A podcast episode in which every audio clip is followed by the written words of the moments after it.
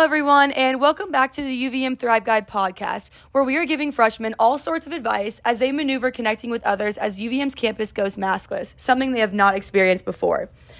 This episode, we have freshman Kat Gilly joining us today. Kat is a first-year student and freshman on the U V M women's basketball team from Shelburne, Vermont, and she's here to give us some advice to her fellow freshmen about how to connect with others and possibly ask some questions for some upperclassmen as well.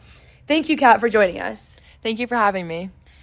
All right, so I'm going to need to know, how has your freshman year been so far? I know that it was a lot more strict the beginning of the year. You know, we're going maskless now. It's been better. But as a whole, how have you been doing?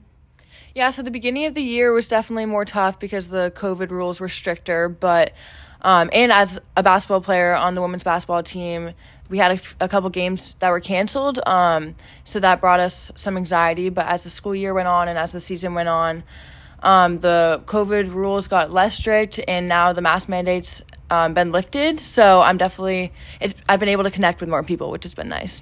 For sure.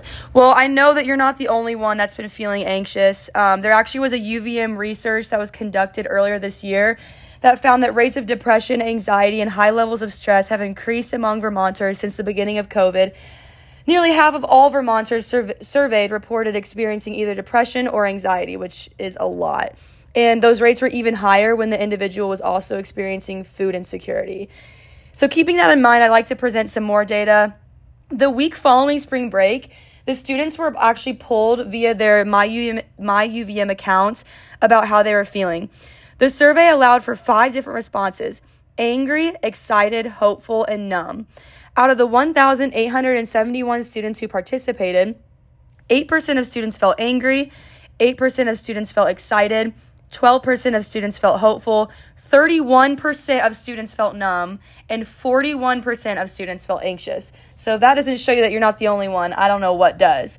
So some questions I have for you is, do you think that these numbers are an accurate representation of how U V M students are feeling right now? What are you kind of seeing from your point of view? And are underclassmen feeling anxious and numb? I definitely think that anxiety has been a big thing throughout the pandemic. Um, I honestly have been hanging out most of the time with just the basketball team, so I'm not sure like what a lot of the U V M um, student population like has been feeling. But I know I've talked to I've talked to some of my friends. Like I, I have a lot of high school friends that go to U V M, so I've talked to some of them, um, and they've definitely expressed that they've been feeling anxious. Um, but most of the time, I've just been with the basketball team.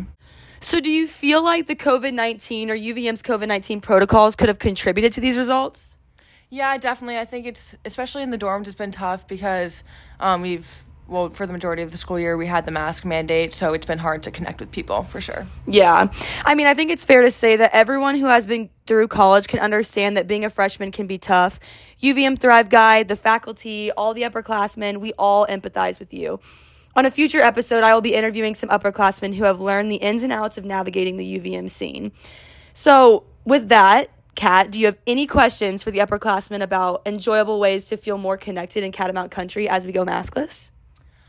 Um, I guess my question for the questions for the upperclassmen would be um, just what are the different ways that I can uh, get more connected with people who aren't athletes? Because I know, like, as a part of the women's basketball team, I'm normally around other athletes, and so I'm friends with like people who are on athletic athletic teams, but I guess how to branch out and, you know, insert myself into other groups of people.